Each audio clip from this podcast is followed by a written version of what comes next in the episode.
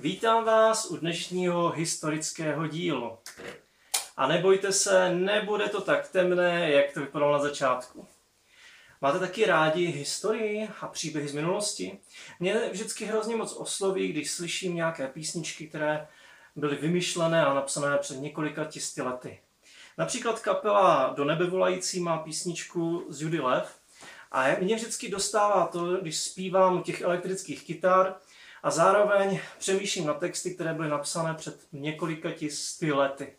A ti lidé věřili ve stejného Boha a podobným způsobem jako já.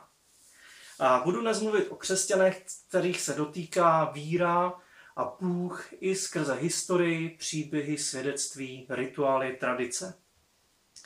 A protože tímto způsobem se Bůh dotýká nejenom intelektu, ale i přímo našeho srdce, když si použije nějaký symbol nebo historickou událost. Možná si říkáte, jsme z moderního sboru, žádné tradice, rituály nemáme. A co třeba večeře páně, co třeba křest, nebo modlitby pravidelně na konci bohoslužeb, nebo svatba, pohřeb, nebo slavení Vánoc, Velikonoc. To všechno jsou určité rituály, obřady a symboly, které používáme, aby jsme si něco připomněli o Bohu. Pro mě osobně ještě víc než symboly jsou důležitější historické věci, které se staly v minulosti. A je zajímavé, že i Pán Bůh ve Starém zákoně velice často Izraelcům připomínal, aby na něco nezapomněli, aby vzpomínali na to, co pro ně udělal. Například sloveso vzpomínat vůbec v hebrejštině zekr znamená nejenom vzpomínat a myslet na něco, ale je to i ochvácení celého myšlení, vůle a citu a je to podnět k dalšímu jednání. Proto v Exodu dvanácté kapitole Pán Bůh říká, ten den vám bude dnem pamětní. Mluví se zde o Velikonocích. Budete ho slavit jako slavnost Hospodinovu a budete ji slavit po všechna svá pokolení.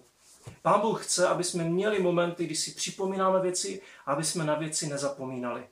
Ale historie je tím pádem způsob, jak nám mluví v dnešní době. Když si čtu o Cyrilovi a Metodějovi, kteří osm set šedesát tři přišli na Moravu a vytvořili písmo Hlaholici a do ní přeložili evangelia a prosadili staroslovenštinu jako jazyk na bohoslužbách, tak si říkám, že to byli fakt borci. Nebo mistr Jan Hus, když ho přivedli v Kostnici do chrámu před kardinály, arcibiskupy, biskupy a na hlavu mu vsadili papírovou čepici s namalovanými ďábly se slovy odezdáváme tvou duši ďáblu, tak on jim na to odpoví a já ji odezdávám nejmilostivějšímu Ježíši Kristu. Tak si říkám, ten člověk opravdu měl víru. A nebo příběh o jednotě bratrské před Bílou horou, kdy podle některých v našich zemích bylo až osmdesát až devadesát procent lidí obrácených a upřímně věřících, tak mi úplně nahání a, husinu. Protože si říkám, to byly věci tenkrát. A tenkrát se přeložila Bible, Bible Kralická, která byla v té době jedním z nejlepších překladů Bible na světě. A český jazyk dokonce byl kvůli tomu překladu modulován a upravován, aby se do něj mohlo překládat z, z řečtiny. A je to ta samá, ne ta samá knížka, ale ten samý překlad jako tento. Kněžím a správcům lidu páně, těm, kteří s českým jazykem služby boží v lidu jeho konají pozdravení. Bible Kralická, klenot české literatury. A Jan Amos Komenský, kterého zná každý ze školy, a který napsal knížku, kterou každý taky zná, Labyrint světa a ráj srdce. A je to knížka, v níž ten klíčový zlom se nastává ve chvíli, kdy se ten člověk, poutník, setkává s Kristem ve svém srdci a slyší od Ježíše Krista. Synu, dcero, já na dvou místech bydlím, na nebi ve slávě své a na zemi v srdci zkroušeném.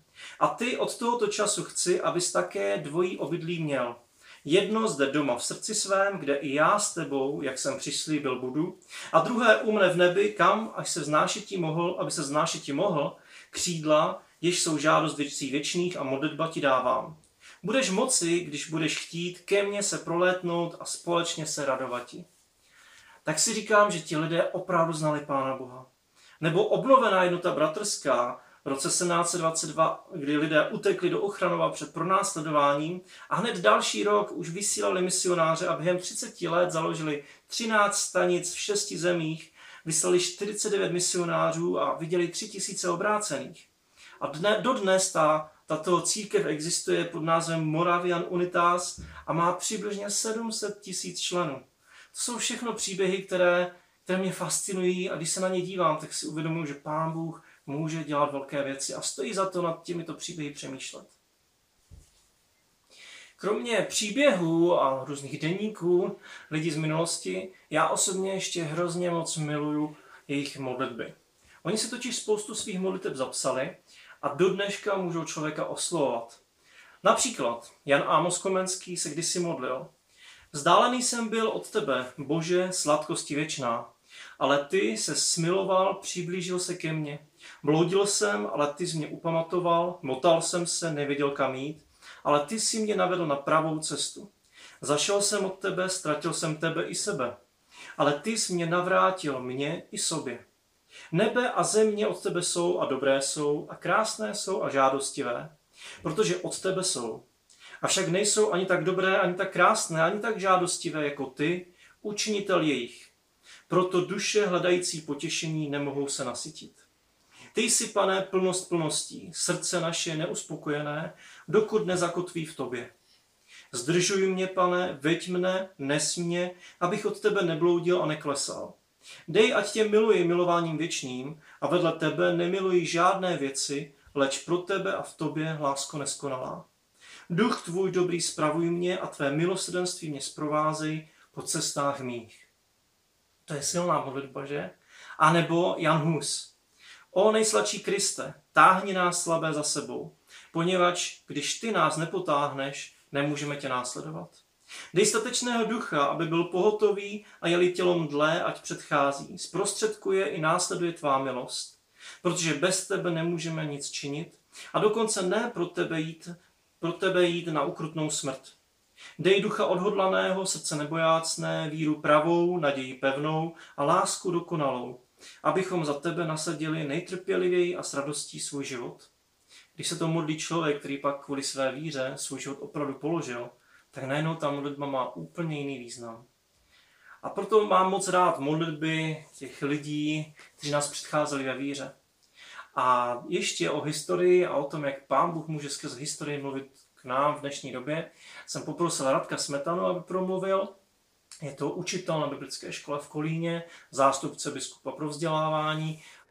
To mne požádal, abych se s vámi v tomto krátkém vstupu sdílel na téma, jak se osobně setkávám s Bohem skrze historii. Asi vychází z toho, že mám dlouhodobý zájem o dějiny, především o ty církevní a biblické, a že už léta učím na vyšší odborné škole misijní a teologické předmět Dějiny církve od letnic k dnešku. Dovolte mi, abych své vyprávění rozdělil na dvě hlavní části. V první se s vámi budu sdílet o tom, jak mi historie pomohla k víře. A v druhé části, jak mi historie pomáhá ve víře. Víte, aby se člověk mohl zajímat o dějiny, mělo by ho bavit číst. Značnou část toho, co se o dějinách můžeme dozvědět, totiž nalezáme v písemných záznamech. Těch, které se nám dochovaly přes celá staletí, a dokonce přes tisíciletí. V této souvislosti mohu říct, že čtení mě bavilo od malička.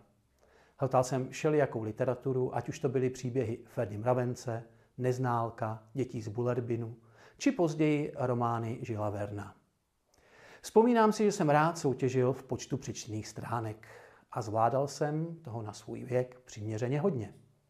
Při čtení mě vždy speciálně bavilo bloudit v dobách a kulturách, které, které nepatřily mé současnosti. Tedy buď v minulosti, anebo v daleké budoucnosti. Proto mě lákaly science fiction filmy a romány, nebo díla historická. Strašně rád jsem četl staré báje a pověsti, především ty řecké. A mým oblíbeným autorem se v této souvislosti stal Eduard Petiška. Jeho kniha mi stále zůstává v knihovničce, byť už, jak si můžete všimnout, značně ohmataná. Také jsem se v četbě rád vydával k dávným civilizacím, ať už to byla stará Mezopotámie, nebo Babylonie, anebo Egypt. Slovenský spisovatel Vojtěch Zamarovský mi představil mnoho dob a kultur, jako byli Chetité, Sumerové, Egypťané a další. A všechny tyhle informace mi připadaly velmi zajímavé a já jsem hltal každou z nich. Při tom všem historickém čtení jsem si všiml jedné zajímavé věci. že lidstvo od nepaměti provází nějaká forma víry v nadpřirozeno. Všímal jsem si toho jak ve zmíněných bájích a pověstech, tak při svém putování dávnými kulturami. Já sám jsem tehdy nepatřil mezi věřící a navíc doba, ve které jsem vyrůstal, jakékoliv víře nepřála. Mě však ony příběhy fascinovaly. A také mi pomohly později při mém vlastním hledání víry. Když jsem se totiž ve svých zhruba dvaceti letech obracel k Bohu, jeden důležitý argument, na který jsem se jako tehdejší ateista slyšel díky všem těm dílům a knihám, které jsem přečetl, patřil právě ten, že víra v něco či někoho nadpřirozeného tvořila nedílnou součást lidských dějin a že vlastně ateismus představuje poměrně mladou a krátkodobou záležitost. V mých dvaceti letech mi tento argument zazářil jako maják. A já si uvědomuji, že to bylo mimo jiné výsledkem toho, co všechno jsem v mládí načetl. Zbývalo tedy jen zjistit, jaká víra tedy, že je ta pravá. A při tom hledání té pravé víry mi také mé dětské toulky historií pomáhaly. Pokud jsem se měl totiž příležitost přesvědčit o charakteru bohů, o nich jsem se dočetl u dávných kultur, většinou se podobal lidským vlastnostem. Však asi většina z vás ví, že například u olympijských bohů, obývajících řecký panteon, najdeme téměř všechny typy neřestí jako u obyčejných lidí. Najdeme tam závist, najdeme tam hněv, nepředvídatelnost, žárlivost a další. A pak jsem se na té cestě víry začetl do historických příběhů Bible. Tam se Bůh prokazoval jinými vlastnostmi. Byl předvídatelný, byl čestný, byl spolehlivý, byl milující. Když něco řekl, mohli se na to spolehnout nejenom jedinci z dané doby, ale často i celé generace. A navíc tento Bůh vstoupil do dějin a dal nám jeden z největších darů svého syna Ježíše Krista. A to mě rozhodlo. Takového Boha jsem totiž chtěl poznat.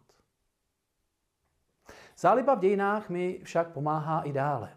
Pomáhá mi odhalovat nejen Boha, ale dokonce i člověka. Často dávám studentům otázku, z jakého období pochází tento citát.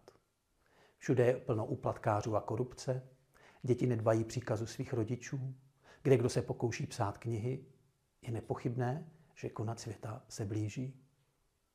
Odpovědi studentů míří do mnoha časových období minulosti, ale málo kdo se trefí do data sepsání těchto řádků.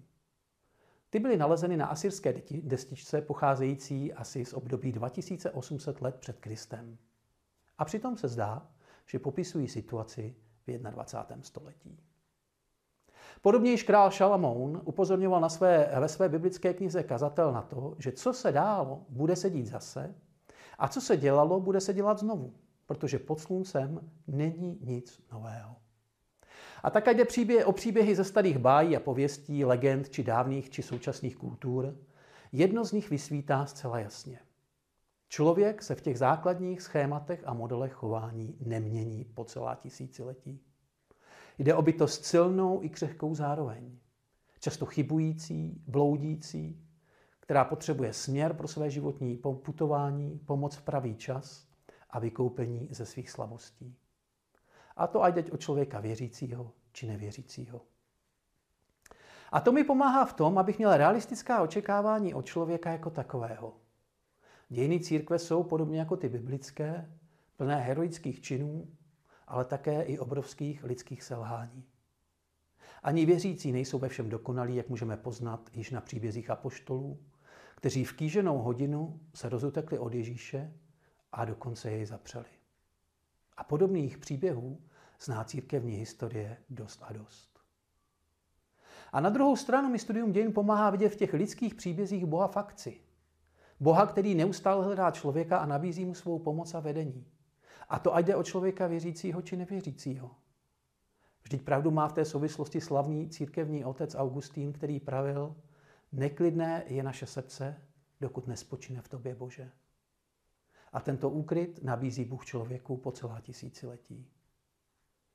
Stejně tak mi dějiny pomáhají vidět Boha, který podobně jako u Petra dává i člověku věřícímu novou životní šanci v podobě výzvy: pas moje beránky. Víte, tato série se věnuje tomu, jak různí lidé rozmanitě prožívají svou víru. Moje osobní perspektiva je, že jednotlivá prožívání křesťanské víry v sobě spíše objevujeme, než bychom se pro ně rozhodovali.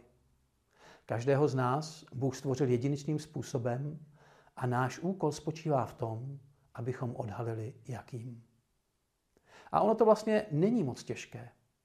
Od malička k něčemu inklinujeme, něco nás baví, něco nás přitahuje, nabíjí a pozbuzuje. U mě to byla četba a touha poznávat doby minulé a budoucí. Nějak jsem to v sobě nemusel složitě probouzet, spíš jen usměrňovat. U vás může jít úplně o něco jiného. Ovšem jde o to, abychom odhalili a usměrňovali to, co je v našem nitru. A abychom o to náležitě pečovali. A ono to časem vydá své ovoce, které požehná nejenom nás, ale často i ty ostatní. Přeji vám, aby se vám v tom bez zbytku dařilo. To je už pro dnešek všechno. Věřím tomu, že jste našli zase nový způsob, jak přemýšlet o Bohu a vidět Pána Boha i v minulosti, jak jednal skrze svědectví druhých. A těšíme se na vás zase za týden, kdy budeme pokračovat v sérii Chození s Bohem.